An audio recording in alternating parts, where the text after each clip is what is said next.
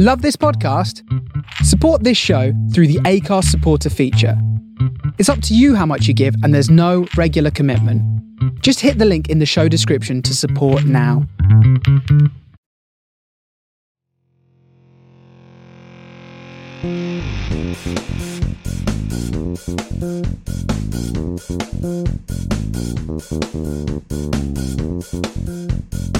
Welcome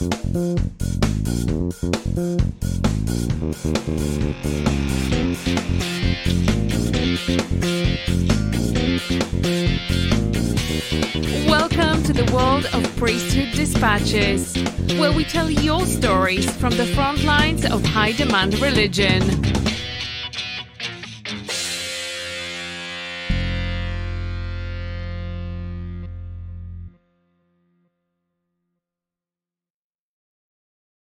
Hello, everyone, and welcome back to the channel.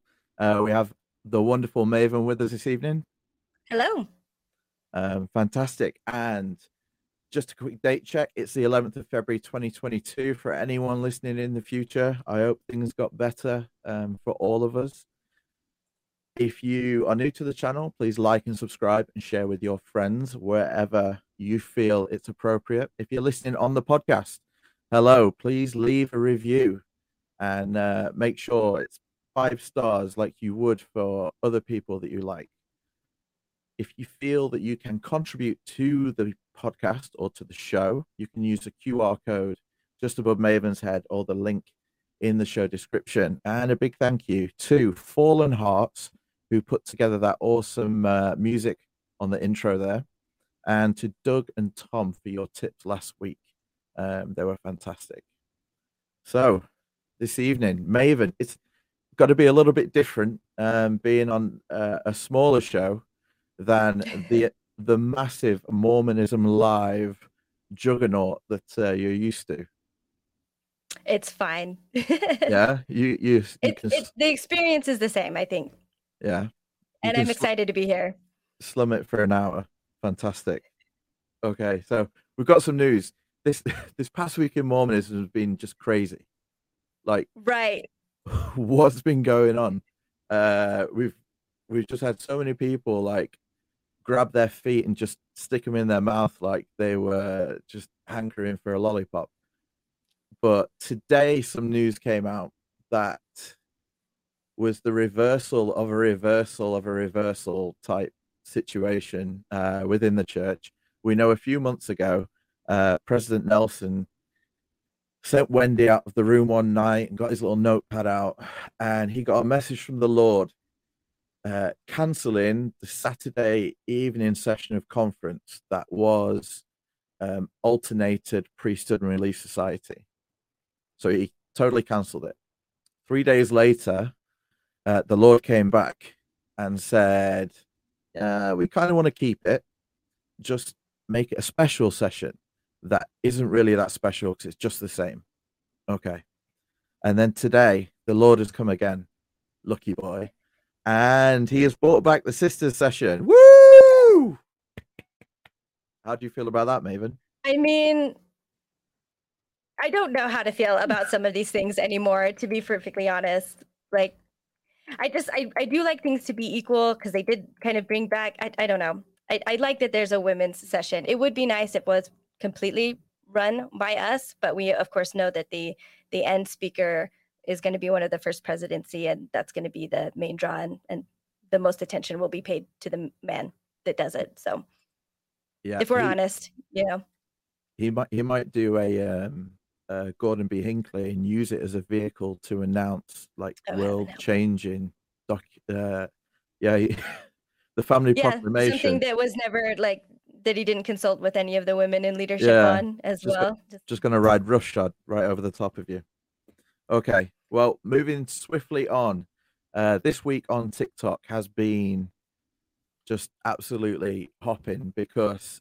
you know and the church should know by now that zoom in all of these meetings like when when i was growing up to have a camera in the chapel was like it's like you brought satan in your pocket with you you couldn't take a photo in the chapel even when i got married 'cause over here we do it in the chapel first then at the temple we couldn't take any photos Oh. of like the bride or groom in the chapel, the ceremony, even though it was just a random like a baptism.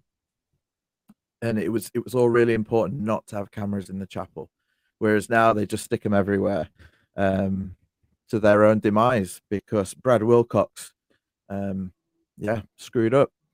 Uh, but let's just have a quick look at what Brad had to say for us. Uh, make sure we get the right. Here we go.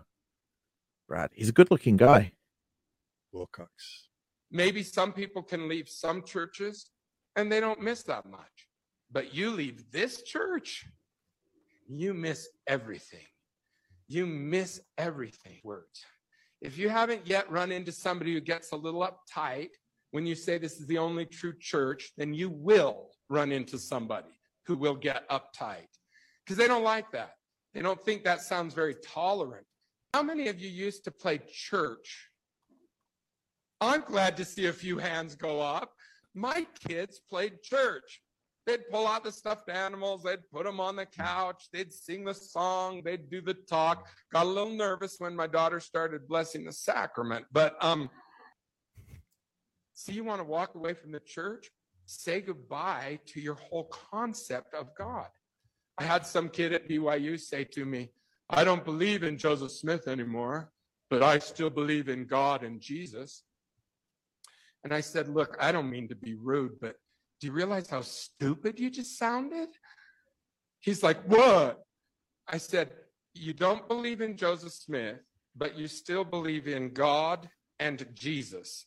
You separated them. Who taught you to do that? Who taught you that they're separate beings? Joseph Smith. So don't tell me you don't believe in Joseph Smith anymore when your whole concept of God, your whole covenant relationship with Him is thanks to Joseph Smith. Now you want to leave the church? Well, say goodbye to the knot in the end of your balloon. Heard. How come the blacks didn't get the priesthood until 1978? What's up with that, Brother Wilcox? What? Brigham Young was a jerk? Members of the church were prejudiced? Maybe we're asking the wrong question. Maybe instead of saying, why did the blacks have to wait until 1978? Maybe what we should be asking is, why did the whites and other races have to wait until 1829? If you walk away from this religion, you lose everything.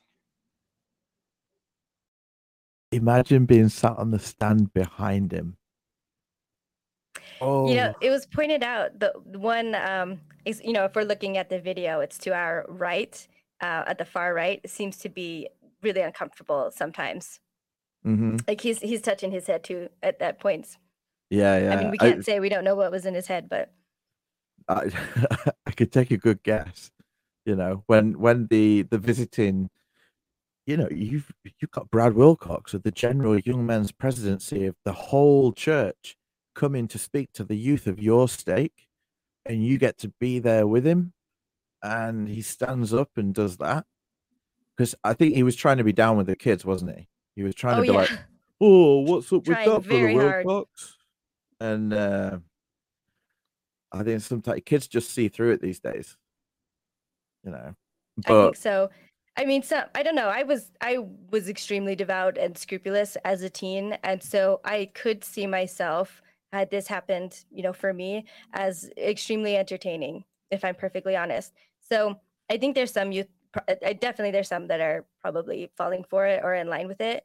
Okay. Um, but overall, I would agree with you that this newer, younger generation just seems way more on the ball with stuff Yeah. like this, and I'm happy to see it.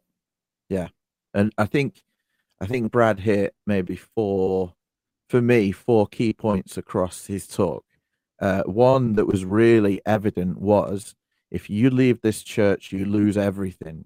You know, the knot in your balloon, everything gone. Um, because apparently, Brad, you know, Brad has experience of leaving the church, so he knows what you lose. I, he can't be speaking from experience there, so I think that's a big supposition. Um, his next one, he had a, a real thing about the sisters. and I know you've spoken previously about Mhm. um, how you felt about, you know, the way he spoke about his young daughter blessing the sacrament. Right, because I, I don't think I ever pretended to bless the sacrament. Um, but I did remember thinking, um, I mean, I, in my in my mind, I was thinking, bless her heart, because she still doesn't know. Now, of course, I'm sure this is a long time ago story. I, I think Brad's old enough that his children are all grown, so Yeah, um, I'm assuming his daughter is, you know, yeah, the very narrow row that she was taught to by her dad probably. But um yeah i just i remembered i remembered when i was that girl and was still blissfully unaware even though it was all around me still didn't quite get it. It hadn't sunk in. And i remember the exact moment that the hammer dropped on that. So that might be a story for another day. But i remember very very clearly that when i learned that i couldn't ever have the priesthood because i'm a girl and be- and because god said so like my heavenly father um doesn't want me to do something because I'm a girl. yeah. Yeah. But and and that's that's always going to be, you know, until or some some would say that Joseph Smith taught that sisters would have the priesthood, um, and the community of Christ obviously have gone with that Mhm. and allow the sisters to have the priesthood. fact- Supposedly, there's a quote too from Gordon B. Hinckley who said it could happen someday. I remember that going around during the ordained women movement. So, Yeah. and that was something that I held on to at the time um, because I, I disagreed with the ordained women movement and how they were doing things because that's not the proper way. You know, we don't counsel the brethren kind of thing. But there were things that I just, I, still, I never did understand, uh, never ever, just why being female, uh, you know, meant we couldn't ever have God's authority to do good things, you know, like give blessings of healing for the sick or passing the sacrament. Uh, just, you know, it's a, it's a sacred ordinance. So it just never made sense to me. You know what? It's it's totally nuts because um, we had Margaret Toscano on the show a few weeks ago, and she was fantastic. And we were speaking about it, and I just I felt like the church has just ignored half of their membership for almost 200 years. And where would the church be now if they had utilized that half of the membership and you know allowed them to bring their their care in. Um you know their everyone's got different traits. Uh, to be honest with you i i think a lot of women make better business people because very analytical and multitasking. Anyway without getting off in those weeds. Brad brad uh, he- go on. Yeah.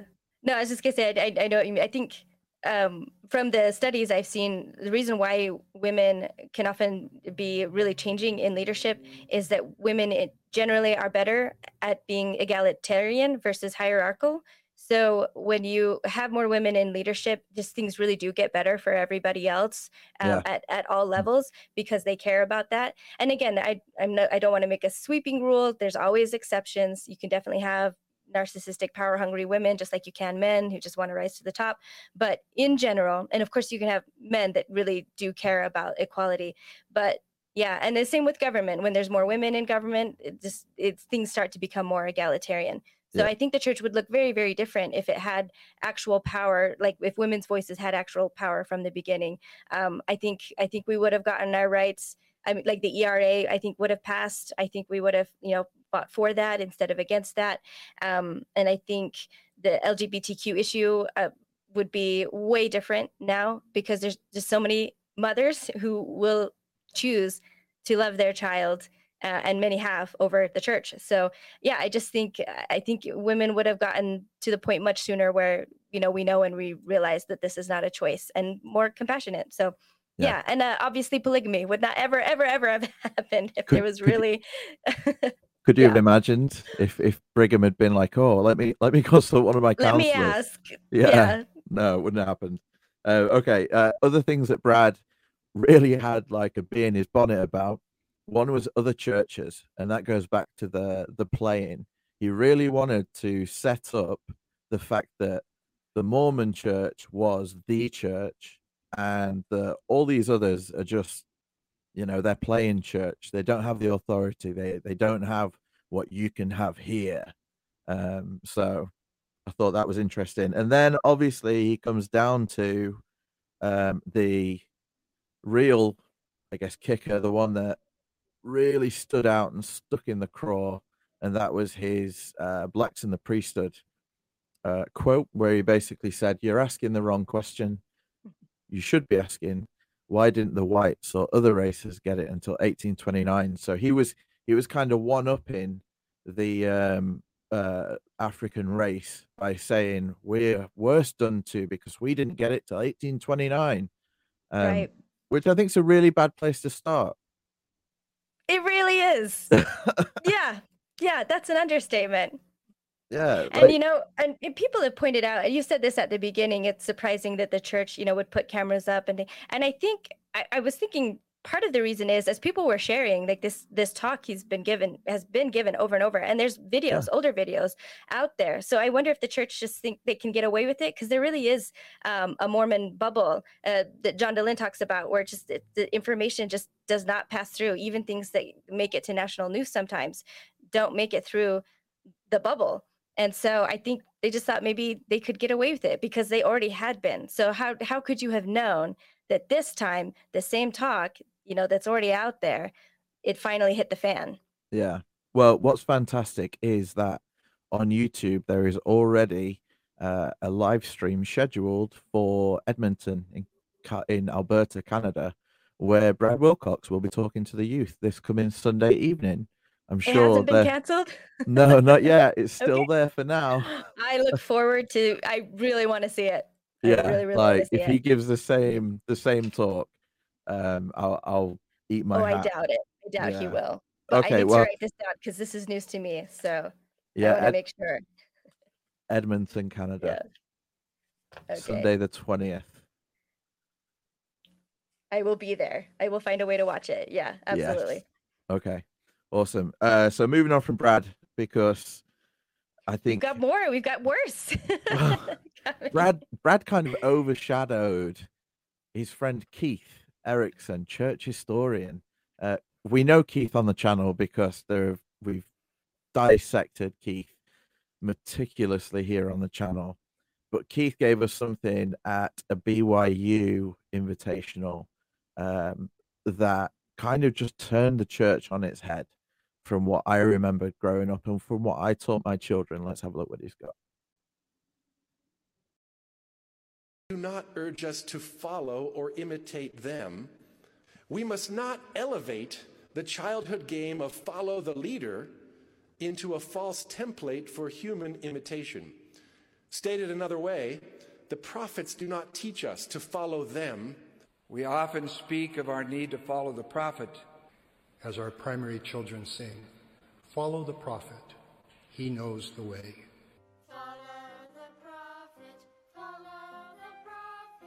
Okay, I think we know with, without causing uh, too much trauma listening to the primary children. Keith basically uh, he was trying to tell people what he usually says is don't think about church history in a binary way. Was it right? Was it wrong? It's all in the gray. And the message he was trying to get across was don't follow the prophet, follow Jesus which is a great message because we know that the prophets uh, over time have said things that contradict one another. And i think that's what it is really. There's a whole road of prophets that they've driven over as they've thrown them under the bus uh, and now they're saying well don't lose your testimony because of what brigham young said don't lose your testimony because of what um, heber j grant said follow jesus but then follow him through the current prophet. I think um, was that because where it cut off. Um, he was saying the prophets don't say to follow them. So I think was he, was he saying after that they would basically we follow Jesus through them. I I Yeah, haven't seen he- the talk he- the whole way through, but I assume that's where he was going. He says the prophet says, "Don't follow them." They say, "Hear him." Right, So, which is Right. which is great, but which is the same thing though. yeah, because if you be honest. if you if you take if you take away uh, the prophet and you just say, "Hear him," then haven't you taken away the whole point of the church? right. So And yeah, it's so funny he brought up follow the leader because that's like such a short, quick phrase. And I, I feel like anytime it, it's obvious that when you would, would say follow the leader, everybody who's ever been Mormon or had anything to do it would know that song and would think follow the prophet. It's you know, like he, he almost calls it to your mind by using that phrase. yeah, and I, I Ironic. I remember, you know, even we're going to get to missionary, but as a missionary, we were always told to model everything we did on the brethren. The way that we tied our ties, small knots, because big knots were the fashion. Uh, the way that we cut our hair, the color of the suits that we wore, the types of shirts that we wore, you know, everything had to be the way that President Hinckley had it and the way that his um, counselors, etc., had it. So we were, you know, it was that fastidious that we had to follow the prophet in word, deed, and action. Um, and apparently we don't now, which is great, you know. Um, Yeah, I think in some ways it's a good thing. There are Yeah. certain things you don't want to emulate, for sure. Yeah. Okay, uh, the final TikTok. This is one So I this found. one I haven't seen. yeah, this is the one I found today that wasn't planned to go in the show, but it pissed me off that much that it had to go in. And this one comes from a 1971 BYU production called Fat Fighters. Um, let's just have a quick, quick look here of what we've got.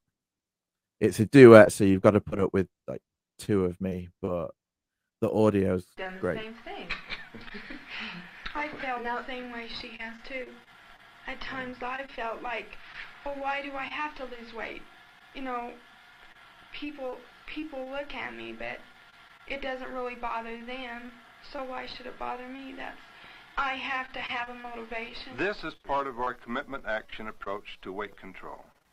The girls meet weekly in therapy sessions where behavioral change is emphasized.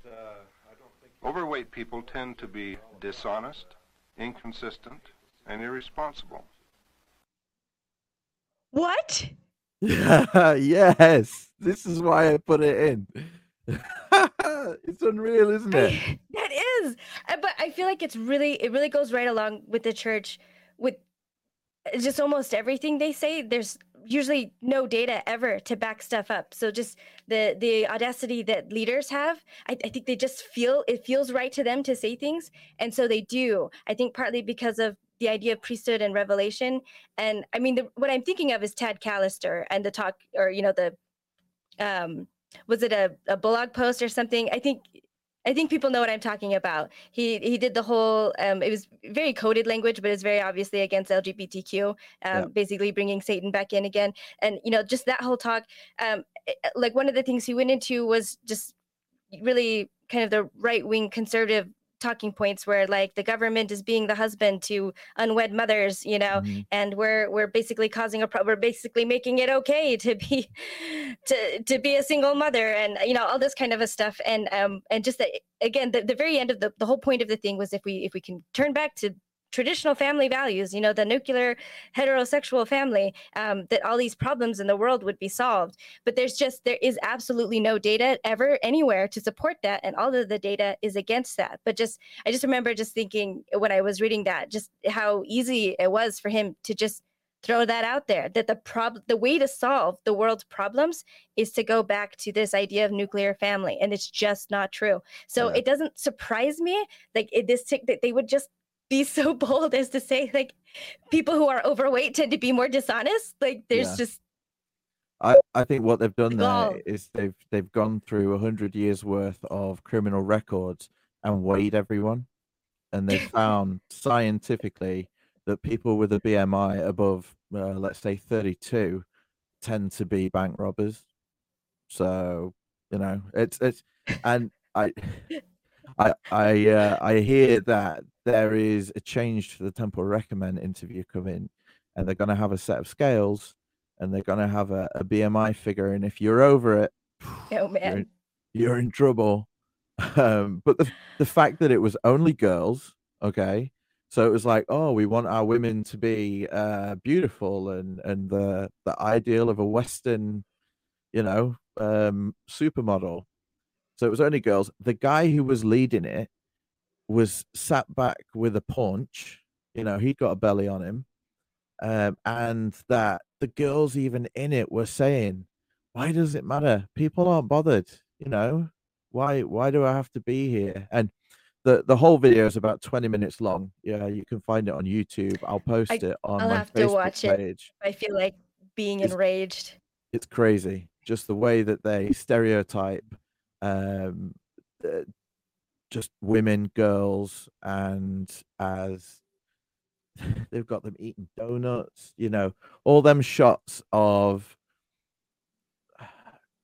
Look at these gluttonous women.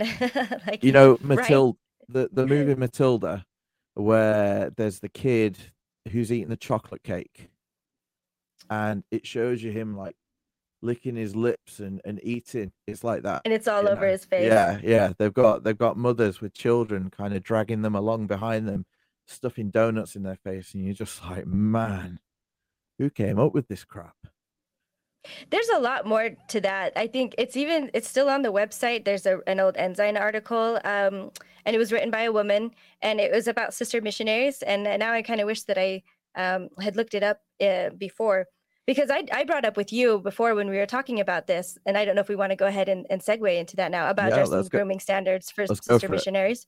Okay, so I'm trying to think where to. I mean, so everyone gets a packet for their mission um, with mission information, the general rules, something uh, specific to your mission. And um, yeah, so this was part of my packet here. And so this was um, so this was in 2008, or actually maybe at the towards the end of 2007 that I got this. So these are the examples that I was given, um, and maybe I'll I don't know make some of these a little bit bigger. Um, see if I can do that just to make it easier to see. And so I mean, even back then, this is uh, a while ago now. Um, sisters obviously were able to find more attractive ways to dress. Um, and you know, not that the the models here are unattractive, but just that I mean, obviously the clo- clothing is very old fashioned, or I mean, maybe not old fashioned, but just not age appropriate. Um, so yeah, so I ha- I got this, and of course, uh, my reaction was like, ugh. Um, but I was trying to find, you know, I did the best I could because no one, you know, wants to look like a dud. But um, there's some more right here, some examples and some example shoes. Um, anyway, so this is what we were given, and I I learned something. This was this happened in a, a special meeting. I think I, I mean we can take this down or or or keep it up, whatever whatever you want. Um, we um you know, I think maybe every mission has one of these, maybe not all the time, but uh, I think the watchers will know a, a special meeting for the elders. You know, the special meeting for the elders where the mission president has something that he wants to talk about with them. Um, so our mission had one, a special meeting just for the elders. It was going to happen at Zone Conference, and they were just going to release the sisters to go home while uh, um, our mission president had a a man-to-man talk. And one of the sisters um, and i love her to death. She's actually my granddaughter in mission speak. Um, i trained her trainer. Um, um, she wasn't with me or my companion at the time but she'd heard about it. And so she uh, she's a feminist at heart. So she thought you know what if the men are going to have their man-to-man talk chastity talk because let's be honest like that's what it is um, she's like the women should too. You know women women also have chastity issues. Not that she did but she just like if, if the boys are having their talk like we want us to have our talk too. Um, so they went ahead and did it. So so the men all met with the mission president and us sisters. We all sat with the uh, um, mission president's wife of course who i loved. She's an amazing amazing person. And um anyway uh, we still didn't get the chastity talk it ended up being just uh, you know just a chat session for us which made her mad. It was funny. She's like she really wanted us to get that chastity talk the same talk that the elders were getting. Um, she's so funny. But anyway as we were talking about things you know that she was uh, our sister i just i don't know if i should say her name or not but mission president's wife again because there's not a title for her right? Um, one of the things she shared was about the advice that she got from the general authority when she and her husband were called to preside over the mission. And he just had one piece of advice to share with her, and she shared with us. All right. And this is what he said out of all the things that he could say to her to help out the sister missionaries, what he decided to go with was please tell the sister missionaries that they don't have to dress so frumpy. And I, of course, we all kind of laughed at it. Boo. right? Yeah, like we kind of laughed, but we all just like, and it's just so uncomfortable that, that I'm thinking about it. I'm sure there are a lot of really mixed feelings because, but when you're just like constantly surrounded by misogyny and and taking part in it yourself, sometimes you know it's just, or I guess sexism. Um, I don't know, you're just kind of blind to it sometimes. So we yeah. definitely didn't react positively to it, but definitely not as negatively as we should have. But I remember um, again, it's the same sister that was talking to me about that. And she's like, she's like, well, did your packet have the same? I assume it did have the same kind of outfits as mine. Uh, and I said, yeah. She's like, those things, that's the definition of frumpy. So on the one hand, like they give us this example and they say, like, this is what you should look like. This is what you should wear. And then, yeah. And then just, and then just be upset, you know, that if we actually look like that. And then just second of all, just, I mean, why would that be your go-to anyway? Like, who cares if we, even if we did all look frumpy, just again, he could have said anything, anything that would have been supportive for us as sister missionaries. Yeah. So I don't know who that general authority was or area authority that said that, but I just I just want to say, like, eat a dick. You know, you just no, it's it's true. Right. Um, yeah, like as a missionary, we'll, we'll get to this. As a missionary, the sisters were always less than, and there was always the there was always the thing that why were the sisters there? Were the sisters there because they couldn't get married, um, or because you know they've they've got some women in the priesthood kind of crusade going on? So Maven, why did you go on a mission? Um, I'm, I'm glad you really brought this up. Um, I can I can explain that, but I also want to say um, every sister missionary, at least for sure before the age range like got dropped, um, we felt lesser all the time, and we knew going into a mission this like it wasn't a secret, you know, the stigma about us. So we always knew that that was there. Um, so for me, I I think um, maybe not a crusade for the priesthood, but kind of a, a crusade of at some attempt at feeling equal. Um, when you're in the church and you're a believer and you're female, you really want so bad to believe that you are equal, even though you don't have the priesthood. And so you really do kind of grab onto like whatever straw or carrot that gets thrown to you. So I think it was actually part of um, it was shortly after finding out like that I would never ever have the priesthood, you know, like I could never be in a kind of leadership role as a kid, that I did learn that there were sister missionaries, which I, I didn't know. I don't think because I had never seen any.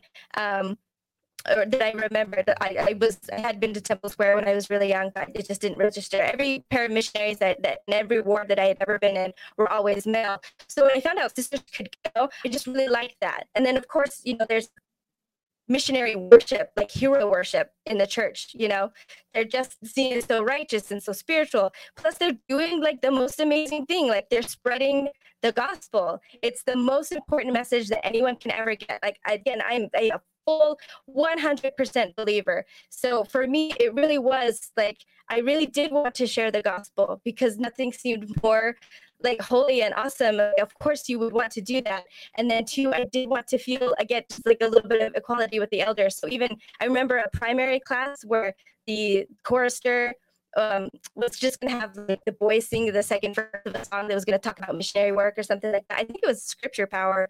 Um, I, I can't recall for sure. Um, so she was like, well, you know, which of you boys are going on missions? And so all the boys are raising their hands, you know, but like, I'm like, Hermione Grangering it too. You know, like I am, I'm, I'm going to serve a mission too. You know, and they're like, well, you know, you don't have to. It's like I'm gonna, I'm gonna go on a mission. And so, like, she just let it be. And I sang the second verse along with all the boys about going on a mission with, you know, this stuff. Um, yeah. So it was, that was the reason. I, I, I really always did want to go. And even as I got older, um, even when I realized that there would be a stigma, I just felt like it shouldn't matter. You know, and I, and I thought that's kind of an old fashioned thing. Like yeah, this is a modern day and age now. Like I'm, this is in the 2000s. I'd be like, I can get that that's how it was for women in the 60s or the 70s, you know. But like, come on, Yeah. Um, yeah. So, and I, I kind of wonder. I, I don't know. I just I did I did know that I would be lesser, and I've shared before too. Like uh, right before I I started like was getting ready to finally turn in my papers um, that's when i was starting to get a lot of negative comments from elders just like oh, i would never i would never ever marry a returned sister missionary. And that was the first time i realized that there was anything going on like that. I knew there was a stigma about why that we were going because nobody wanted us because we couldn't find a man that was more interested in us by the old age of 21 you know? But i didn't know that even if i went and came back uh, that just having gone alone would be enough like to strike me off of the list of other people. But in a way, like it bothered me, but at the same time, I was like, well, I if that's something that's going to make a difference for a guy, then I know I don't want that guy. And so, you know, good riddance. Well, I'm going to hold my hands up because no, I said that exact thing that I wouldn't marry uh, a return sister missionary. Uh, but I think I didn't really have a reason for saying that other than all the other guys around me were saying it. And I think what they what they were getting at was that stereotype of the only reason that a sister's on a mission is because she couldn't get married or you know she's uh, on a bit of a, a power trip or whatever and i think they don't want to as a missionary you're equipped with lots of tools to deceive people uh, to twist situations to your advantage. You know, the commitment pattern, which is really just a sales pattern and a way to kind of make feel be- people feel better about doing things that they wouldn't normally do. So, if you have two people in a marriage, you know, when, like you say, if, if you if you're in a patriarchal system, but your wife is your equal, it doesn't fit you know, as right. as as elders, we were all, you know, they blow smoke up your ass constantly uh, about uh, leadership and, you know, leading, becoming leaders of men. And everyone thinks as a missionary that they can be an apostle or they can be the president of the church because I'm serving a mission and I'm I'm building that career through church. And what are the sisters? but sisters? there's nowhere like yeah. for sisters to go. What are the sisters yeah. doing? The why? why? Are they here? Why? Why aren't they just at home, like darning socks and cooking pie? Um, so it's, I'll I take my hat off to you because I didn't want to go on a mission. Yeah, um, I want to. Um, I want to come back to that. Um, but before I do that, I did want to say I, I'm really glad you brought up basically the elders learn how to be salesmen and i didn't have the words for it before but it was something that i noticed like once i hit you know 19 20 21 and i'm seeing elders come off of their missions i start to realize like they, they just know how to talk well and um, very persuasively and they're very good at, and most of the time i felt this that they were genuinely very spiritual and I, that I did also there's there were a lot of things contributing to me going on a mission, but this was one of them. It was a, a, more of a minor role, but I did kind of feel a little bit unequal, and I did have I think it just kind of a sense that if I in dating returned missionaries that that they could smooth talk me. I didn't have it in those words, uh, you know, if that makes sense. Um, and so I felt just a little um, self-conscious and not very confident. And that was like I was extremely unconfident, period, no matter what. And so, yeah, I did have a sense that in like going into a marriage, that I was at a disadvantage and that I was lesser. So I think that was also part of going wanting to serve a mission was to also have that confidence and that spirituality and then I, I, felt like that would make me more equal with my husband and then actually having gone on a mission seeing how the sausage was made so to speak um, kind of brings the elders down just a little bit um, and not in a bad way but just in a human way. They're just they're just not on this pedestal anymore that maybe they shouldn't have been on in the first place. They're human beings. And yeah. and i want to say like i really loved the elders on my mission. None of them ever except for the one that i've mentioned that i had a problem with um, ever made me feel lesser at all or treated me weirdly. Um, the ones i served with in my districts were fantastic and so so i just want to be very clear about that so these are very like general topics we're going on but anyway you i still learn you know, and and not all elders are great. Some some really Yeah. are narcissistic. Some uh, do take advantage. And so I just realized just how easy it is for, um, I guess, for these powers, these skills you're being taught on a mission to be used for wrong, to be used to basically have unrighteous dominion to manipulate especially an 18 year old girl a 19 year old girl like fresh out of high school who's just young and trusting and she's been taught her whole life to be looking for an rm priesthood holder. You know it's just too easy. It's too easy. So i think that could be part of why some elders resented sister missionaries as well because or returned sister missionaries because just that that holiness that pedestal isn't there you did a mission, but so did I. You know how to talk the talk, but so do I. So if this is going to work between us, like I need to see you walk the walk also. Yeah, yeah. And you can't try to like spirit voice me, you know, into Yeah. just following what you say. So I feel like that's also why some elders were like, I don't want that because because you would you, Yeah, you can't BS a returned sister missionary as easily. No, absolutely. And I think that uh, when I got in trouble when I was a zone leader because there was a sister who was older. So one of the unique things, I guess, about being a sister um, is that There's no Uh, limit, age limit. yeah, there's no age limit. So for an elder, when you hit 27, you're too old to then go on a full time mission. But sisters, you can have um, a 21 year old um, young lady serving with a 60 year old sister, and you know that that whole dynamic can be difficult. And there was a sister from Poland on our mission, and she was probably only in her 30s, but everyone kind of used to treat her like she That's was- ancient. It, Yeah, exactly. You know, she was the outsider For an unmarried woman, yeah, your 30s. Oh my goodness. Yeah, because we were all just kids anyway. Um, and in the area where I was zone leader, they were in a flat that was only like half a mile up the road from our flat, and they were in a threesome covering two wards. And this sister was getting left out. So I was, I paid special attention to her. And then I got a phone call from the mission president one one Sunday morning saying that he's coming over to the ward. He wants to meet with me and my companion after church. And I'm like, what's going on? He sat me down and he said, Elder, can you tell me about your relationship with sister? Da, da, da. I was just like, uh, I'm a zone leader. Heaven help you for being nice Yeah. to somebody And ostracized.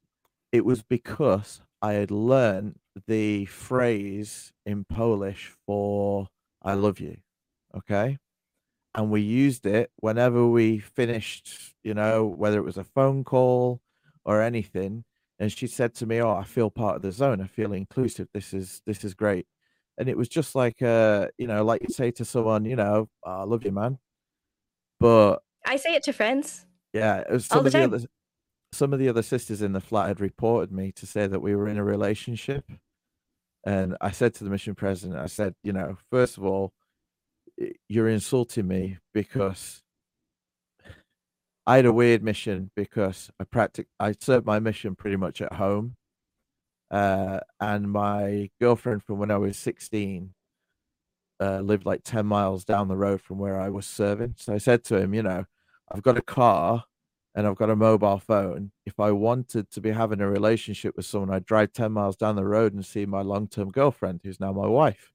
Um, you know, what makes you think I'd be in a relationship with an older sister on the mission? And he was explaining about the the longer phone calls. And I was like, Yeah, because she's she's covering a ward all by herself you know she needs support we're giving her support but no i was in a relationship with her because um we were giving her some extra support and yeah i was i didn't like that mission president anyway and he didn't like me after that because i kind of told him he was a jerk and um yeah that i wasn't i wasn't going to stop being nice to her That's brave, or to me at least. Anyway, I Yeah. like I I would never have called a yeah anyone in leadership above me a jerk. Like even with the experience that I had.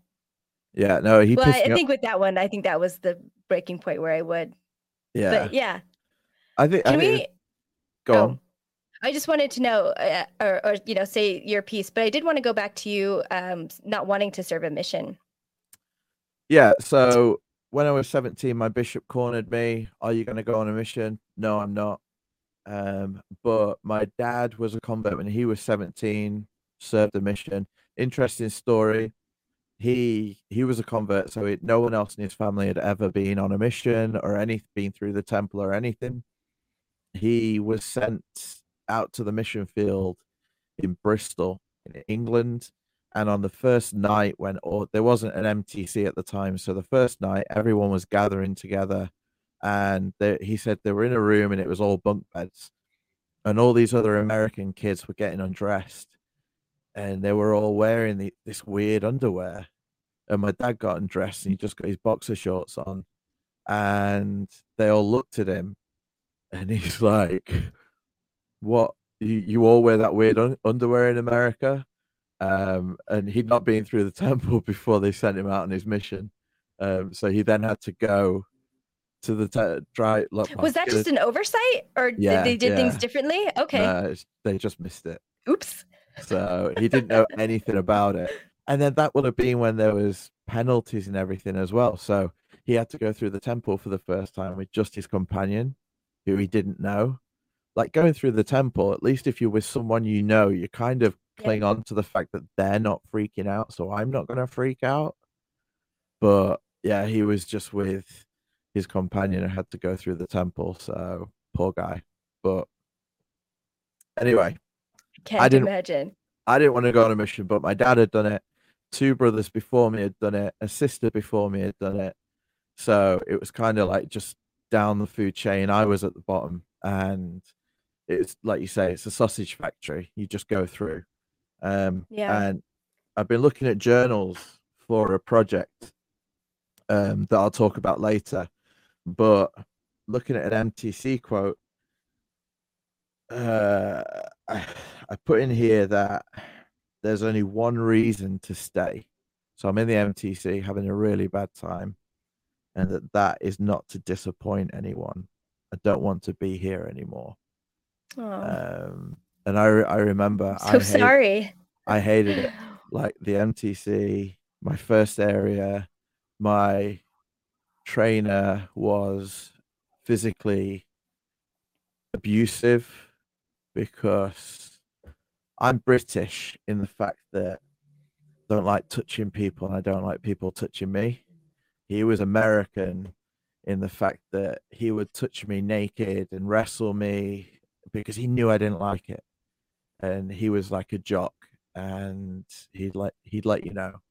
But yeah, I hated it. And then fortunately after a couple of months Stockholm syndrome kicked in and I got on with it. But it's it's the old every time I went to the MTC president to say I'm going home, uh, he'd be like, Oh, look at this quote from Gordon B. Hinckley. Forget yourself and go to work, work." elder. I'm like, go to work. I'm sat in a room doing jack shit. You know, how do I go to work?